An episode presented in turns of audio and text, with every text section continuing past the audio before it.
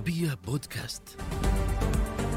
أنا خالد مدخلي، أقدم لكم حلقة جديدة من برنامج سؤال مباشر.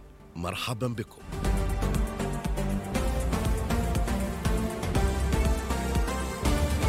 ربع قرن أو يزيد أمضاها تحت عباءة الإخوان المسلمين.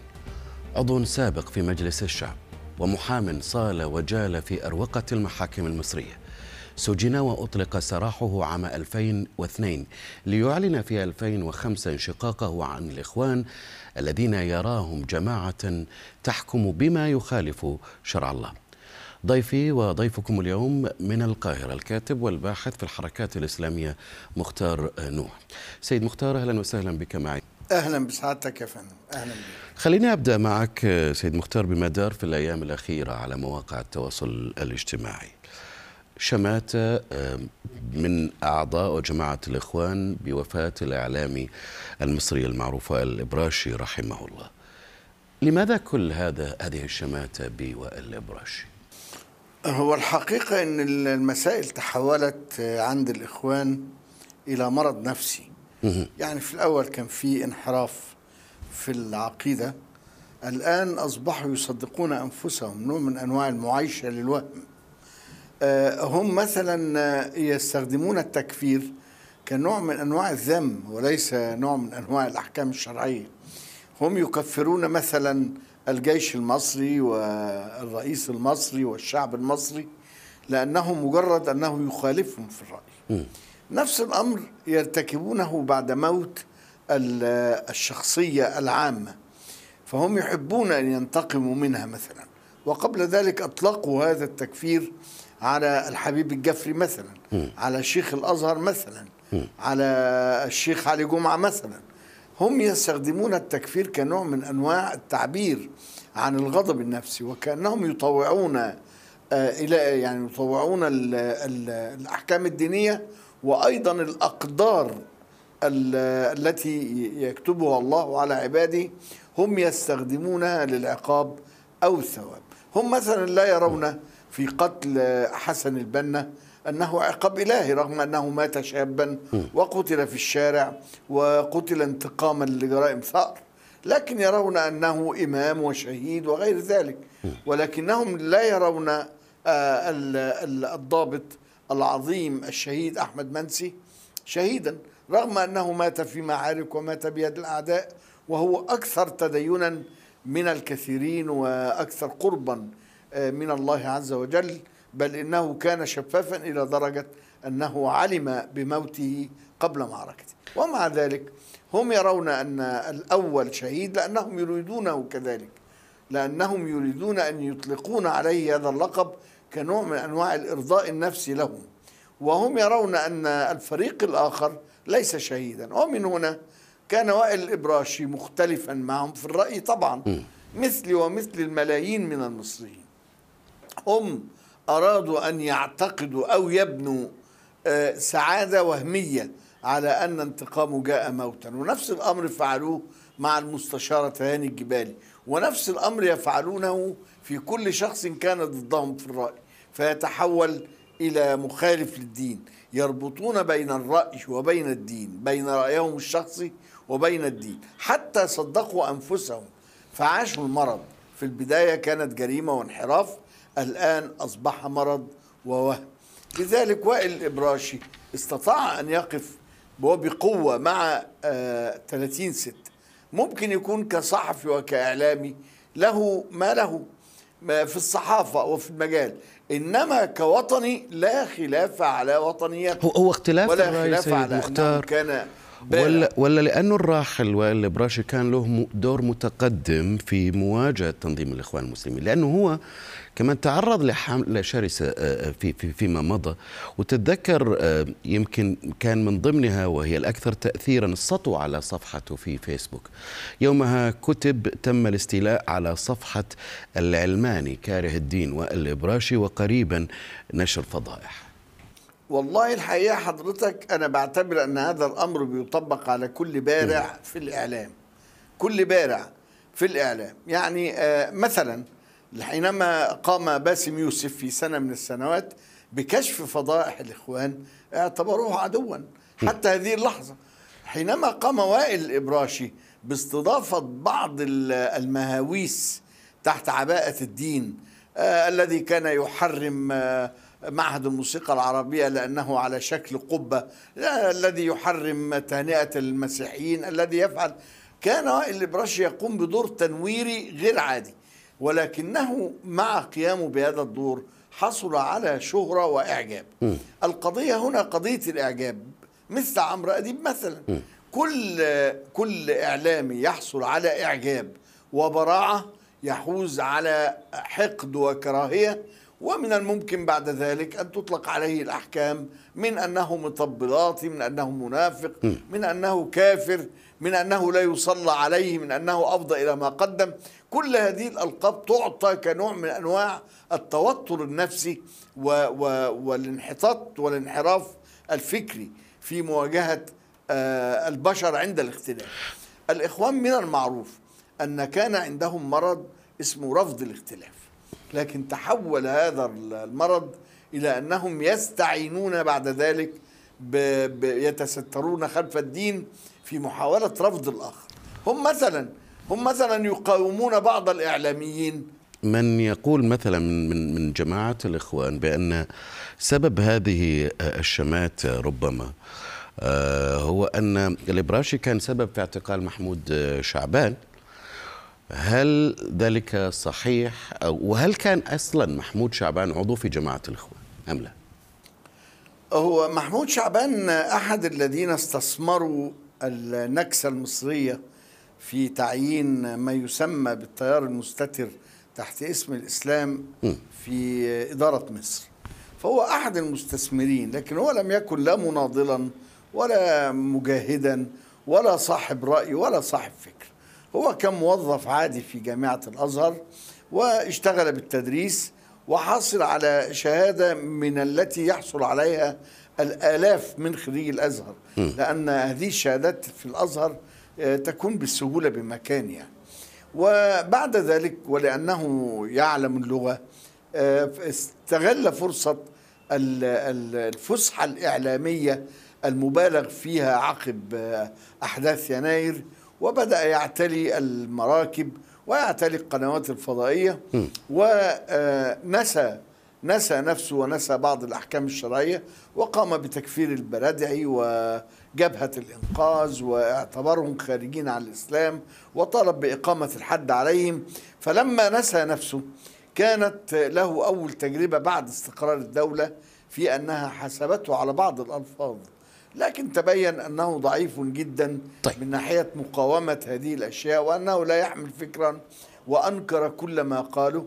وبالتالي آه ظهر آه محمود شعبان على إنه إنسان عادي. أرادت الدولة أو يبدو أن أحد الضباط مسؤول التنفيذ أراد أن ينفذ حكم الحبس عليه بعد أن خرج من آه قناة فضائية. باعتبار إن حكم الحبس كان مطلوب يعني في ضبط وإحضار. واضح. بعد أن خرج تماما من مدينة الإنتاج قام بحبسه. ومع ذلك الذي قام بالإفراج عنه هو وائل الابراشي الله يرحمه هو الذي قام واتصل بالوزير وتحدث بشدة لأنه من الممكن أن تقبضوا عليه لكن ليس بعد أن يترك مدينة الإنتاج. وبالفعل تم خروجه أكثر من مرة بواسطة تدخل وائل الابراشي الموضوع يتم تركيبه على إنه قصة حتى يجعله للرجل كرامة مع إن الرجل الآن يبكي في السجن ويطلب العفو ويطلب تقديم التماس لرئيس الجمهورية بل أنه يصل به الأمر في الاكتئاب إلى أنه انقطع عن الطعام ولو ظاهريا أو ولو بالإعلان يعني. إنما هم يحاولون أن يصنعوا أيقونات ويصنعوا يعني أنصاف آلهة حتى يفتتن الناس بهم عن طريق المظلومية. وهذه لعبة قديمة كانت عند الإخوان الادعاء بالمظلومية. واليوم وش حقيقة وضع جماعة الإخوان المسلمين في في في مصر؟ يعني هل بالفعل سقطت هذه الجماعة أم ما زال لها التأثير القوي على الشارع المصري؟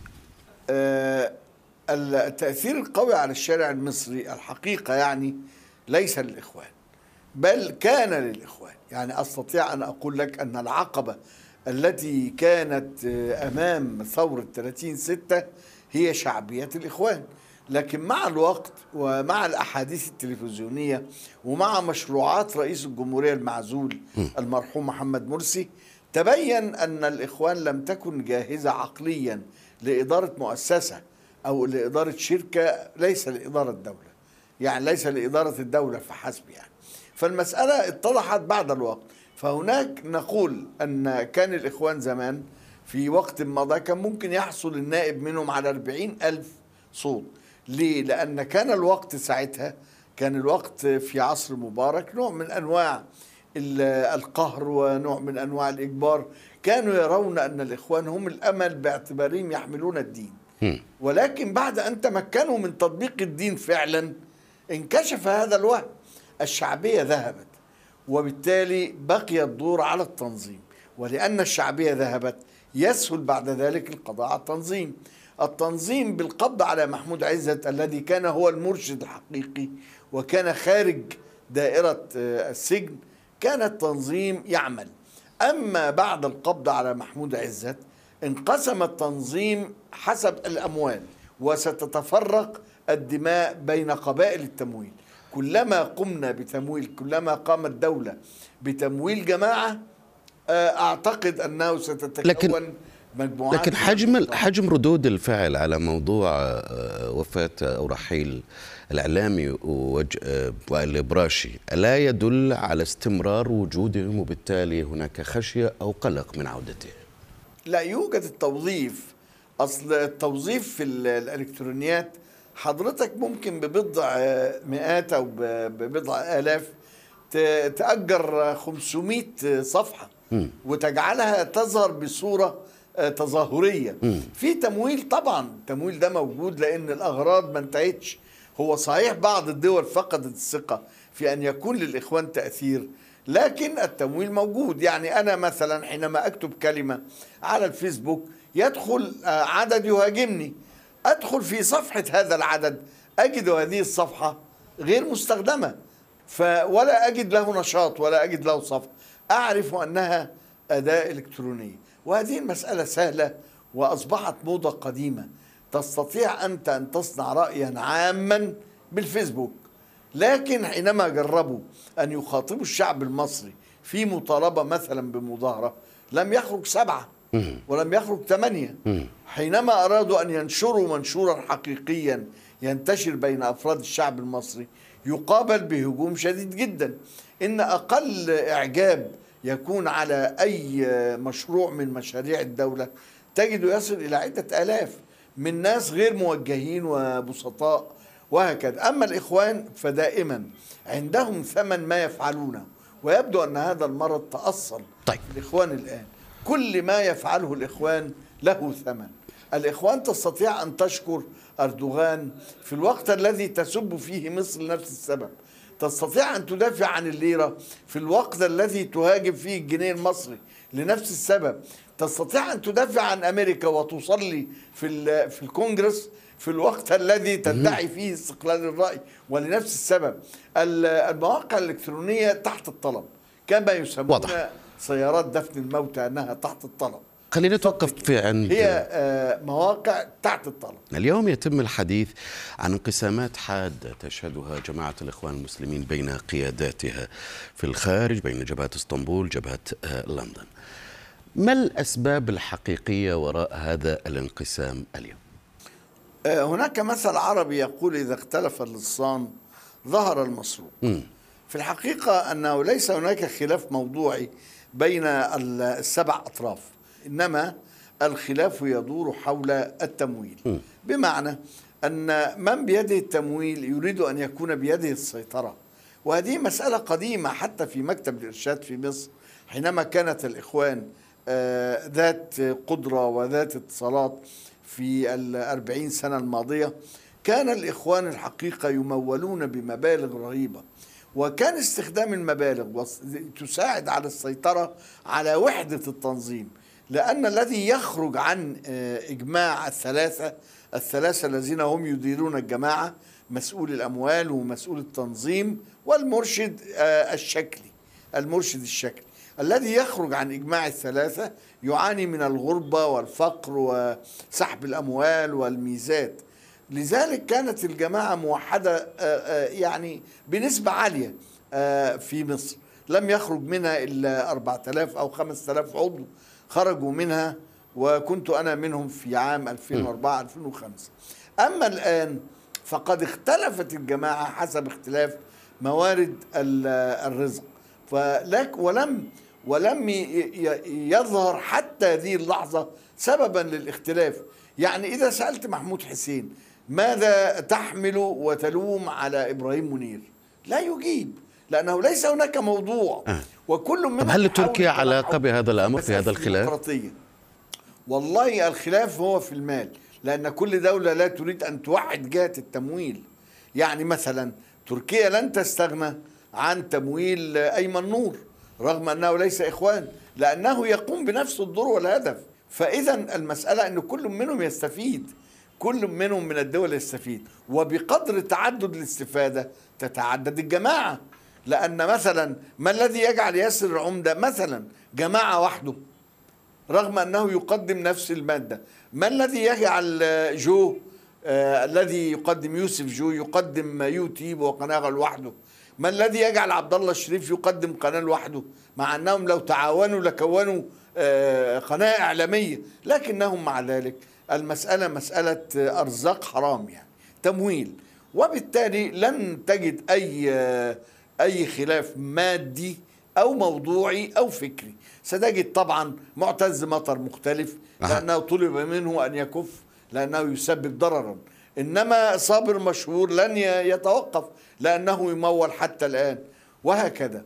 المسألة عندهم ليست ذات موضوع. وصعب جدا ومستحيل أن تجد نقطة واحدة أقول نقطة واحدة خلافا فكريا. إنما المسألة أنه كما قال العرب إذا اختلف اللصان ظهر المسروق. مصطفى طلبة أو فهمي طلبة حسن الذي أعلنته جماعة الإخوان آه، كقائم بأعمال المرشد آه، الذي قيل بأنه يتولى ملف التمويل في في في آه، الجماعة. هل هو الشخص المناسب لقيادة هذه الجماعة اليوم بالنظر إلى مسألة الخلاف حول مسألة التمويل أيضا المهمة بشكل كبير اليوم لجماعة الإخوان المسلمين؟ والله هي محاولة يائسة من محمود حسين أن يوهم الآخرين بأنه لم يكن طامعا في أن يكون المرشد العام رغم أنه هو الذي بيده كافة الأشياء هو ومدحت الحداد والمجموعة الخاصة به ولا يعتمدون لا على ليحة ولا شورى وليس هناك في الإخوان آه، مسألة الانتخابات طول عمرها. يمكن لو أخذنا فرصة قليلة من الوقت بعد ذلك في لقاء آخر نشرح لك مئة مثال الإخوان لا يؤمنون فيها لا بالشورى ولا بالديمقراطية. أما لماذا تم اختيار هذا الطلبة؟ تم اختيار هذا الطلبة لأن محمود حسين فلسطيني أصلا. وبالتالي هناك قاعدة في اللائحة بأن المرشد العام لابد أن يكون مصريا. إنما إبراهيم منير يحمل الجنسية المصرية بجانب الجنسية البريطانية. هذه نقطة أراد أن يتغلب عليها. فأتى له بمصري خالص.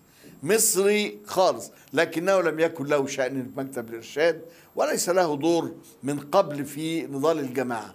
وهارب من مصر أكثر من عشر سنوات. وبالتالي كانت هذه تغطية لنفسه من محمود حسين أن يقدم لا يستطيع أن يقدم مدحت الحداد لحداثة عهده ولأيضا لأن شكله لا يصلح كقائد وإنما أراد أن يقدم شخصا آه، ممتلئ الجسم آه، له تاريخ له علاقات بمكتب الإرشاد وبالتالي قدم طلب حسن. أما من الناحية الثانية فأن محمود حسين يريد أن يدفع الشبهة عن نفسه طيب. بأنه ما أحدث الانقسام إلا للأموال وهي دي الحقيقة. من الذي يمول الجماعة اليوم؟ لا علاقة له بالفكر. سيد مختار. نعم. من يمول الجماعة اليوم؟ نعم يا فندم. يمول الجماعة بعض المؤسسات التي لم تكتشف في مصر وأعتقد أن محمود عزت كشف كثيرا منها. هذه الأولى. الثانية أن هناك جمع سري لبعض الأموال اشتراكات. وهذه قلت كثيرا لأن الإخوان أعرضوا عن الانضمام للتنظيم بأي صورة هنا في مصر. يعني لو كانوا في يوم من الأيام ستين ألف هم الآن لا يزيدون عن عشرة آلاف. نمرة ثلاثة أن اللجان النوعية السرية آه، مثل لجنة يحيى موسى ولجنة محمود حسين ولجنة محمد كمال كانت تقتصر في السداد على اللجان النوعية نفسها. كان لهم أمير خاص بهم لأنهم يميلون إلى عمليات عسكرية سريعة وخاطفة فكان محمد كمال ويحيى موسى. وبعض ال- التكفيريين الإرهابيين يعتمدون في التمويل على أنفسهم يعني مثلا هم لا مانع أن يمنحوا التمويل إلى هشام عشماوي وقتها. كان في مصر ولا يمانعون في أن يمنحوا آه، محمد عويس مثلا تمويلا لأن هؤلاء كانوا يقومون بعمليات القتل بينما لا يستطيع الإخوان القيام بعمليات القتل عدم وجود الخبرة العسكرية. فكانوا يستعينون بالبعض ويستأجرونه وبالتالي قل التمويل إلى مركزية التنظيم. المجموعة المتبقية من الأموال هي التي ينفق منها على المحبوسين. لذلك أنا أستطيع أن أقول لك أن التمويل ما زال يطلق عليه سريا حتى الآن. وأنا أعلم أن الحكومة المصرية نجحت في 60% من العمليات الأمنية الأمنية المالية. أقول الأمنية المالية. وأن محمود عزت قام بكشف الكثير معترفا برغبته ولكن أيضا ما زالت هناك مع خيرة الشاطر أسرار كثيرة جدا باعتباره من الذي- هو المسؤول المالي. أسرار كثيرة جدا. من الذي يتحكم اليوم في إدارة التنظيم في ظل هذه الخلافات؟ آه، قلت بأن المرشد العام الراحل آه، مأمون الهضيبي السادس كان أفضى لك بسر قبل رحيله بأسبوعين ولا زلت تحتفظ آه، به. ما هو هذا السر؟ هو الحقيقة أنا برضو هفضل محتفظ بيه لأن هو متعلق بحياته الخاصة مش بالتنظيم. هو كان يعاني بس أعرف الخط العريض ممكن أقوله لحضرتك. آه. هو ذكر لي معاناته مع التنظيم السري الذي سيطر على الإخوان عام 95 ما مأمون الهضيبي كان مشهورا بأنه ديكتاتور. كانوا يطلقون عليه اسم المرشد الدكتاتور قبل أن يكون مرشدا وهو الذي استطاع أن يفصل مثلا أعضاء حزب الوسط. بقرار فردي منه حينما كونوا حزبا خارج عن نطاق الجماعة. هو فصلهم حتى ولو كان فصلا بصورة أو بأخرى لكنه هو الذي استطاع أن يفعل ذلك. أما بعد أن تحول إلى مرشد عام أصبح صورة ليست أكثر. صورة ضعيفة و... وإمكانياته محدودة. حتى أني أذكر أنه أفضى إلي أن مؤتمر العراق آه الذي أقامه الإخوان تأييدا للعراق كان مؤتمر آه المرشد لا يعرف عنه شيء لا عن عدد الحاضرين ولا عن أماكنهم ولا حتى عن الموضوعات التي ستثار يتحول المرشد بمجرد تعيينه مرشد إلى صورة إلى ديكور وكذلك كان مهدي عاكف أيضا وحتى الدكتاتور الذي كانوا يطلقون عليه دكتاتورا لشدته المستشار القوي الحجري مأمون الهضيبي أعتقد أنه. تحول إلى فرد عادي يتلقى التعليمات من التنظيم السري الدموي في جماعة الإخوان. قلت في حوار أيضا بأن الإخوان موجودون أو موجودين بكثرة في المؤسسات والقانون الجديد يطهر آه، الدولة. حجم هذا الوجود ومدى خطورته؟ وهل يمكن للمتغيرات الدولية التي تحدث اليوم في المنطقة والعالم أن تكون سببا لعودة هذا التنظيم أو الجماعات الإسلامية بشكل عام بشكل أقوى مما كان عليه. آه، هو التنظيم طبعا آه، لا ينبغي أن نشك في وجوده ليس كتنظيم إنما كأفراد ربما يمتلئ آه، داخلهم كثير من الحقد يعني مثلا لا تتخيل أن هيئة السكة الحديد خرج منها الإخوان بصورة أو بأخرى. ولكن بالعكس معظم الفساد يكون عمدا عمدا. أها. عمدا من البعض. آه، معظم آه، آه، التنمر على الناس ومحاولة الإساءة يكون عمدا. بعض الموظفين يقولون لبعض الناس حينما يتنمرون عليهم أو يضايقونهم يقولوا لهم اذهبوا إلى السيسي يحل لكم المشكلة كأنه يكشف عن نفسه. حضرت بعض المحاضرات وكان محاضرة في الأكاديمية أكاديمية الشرطة وقلت أن 70% من العاملين في الأزهر هم إخوان. وقلت ذلك ويمكن البعض لم يصدقني لفداحة الرقم. إنما الحقيقة حينما قامت قضية آه، الشهيد النائب العام هشام بركات اكتشفنا أن هناك 37% من القتلة الإرهابيين يعملون في الأزهر وأن أمير المجموعة هو يحيى موسى الطبيب خريج الأزهر. وأن الممولة والواسطة كانت الدكتورة بسمة الطبيبة وهي تعمل في الأزهر وخريجة أزهر. وأن وأن وأن حتى السبعة القتلى أو التسعة الذين أعدموا أو العدد الذي حكم عليه بالإعدام قبل التخفيف كانوا بنسبة 80% من الأزهر. حتى القاتل الأول والمتهم الأول من المنفذين كان آه، خريج كلية الدعوة. الدعوة تحتها شرطتين. في الأزهر أعتقد أن المسألة آه، اعتبر البعض أنني أهاجم الأزهر. لا الأزهر ليس مؤسسة أمنية. ليس عليه واجب أن يكشف الناس حتى لو لم يقم بواجبه في محو نعم. الفكر المتشدد من الوجود. إنما مع ذلك الواجب هذا واجب أمني.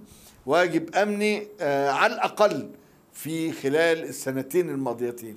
لكن أعتقد أن الدولة بدأت تلتفت واضح. إلى هذه الحقيقة بالذات بعد قضية الشهيد هشام بركات حيث أنهم قاموا فعلا بإحصاء عدد المتهمين واكتشفوا أن الرقم يفوق تلت المتهمين من خريج الأزهر والمتهم الأول المخطط الذي ضحى حتى بشقيقة زوجته آه المجرم يحيى موسى كان هو المتحدث الرسمي باسم وزارة الصحة آه أيام مرسي.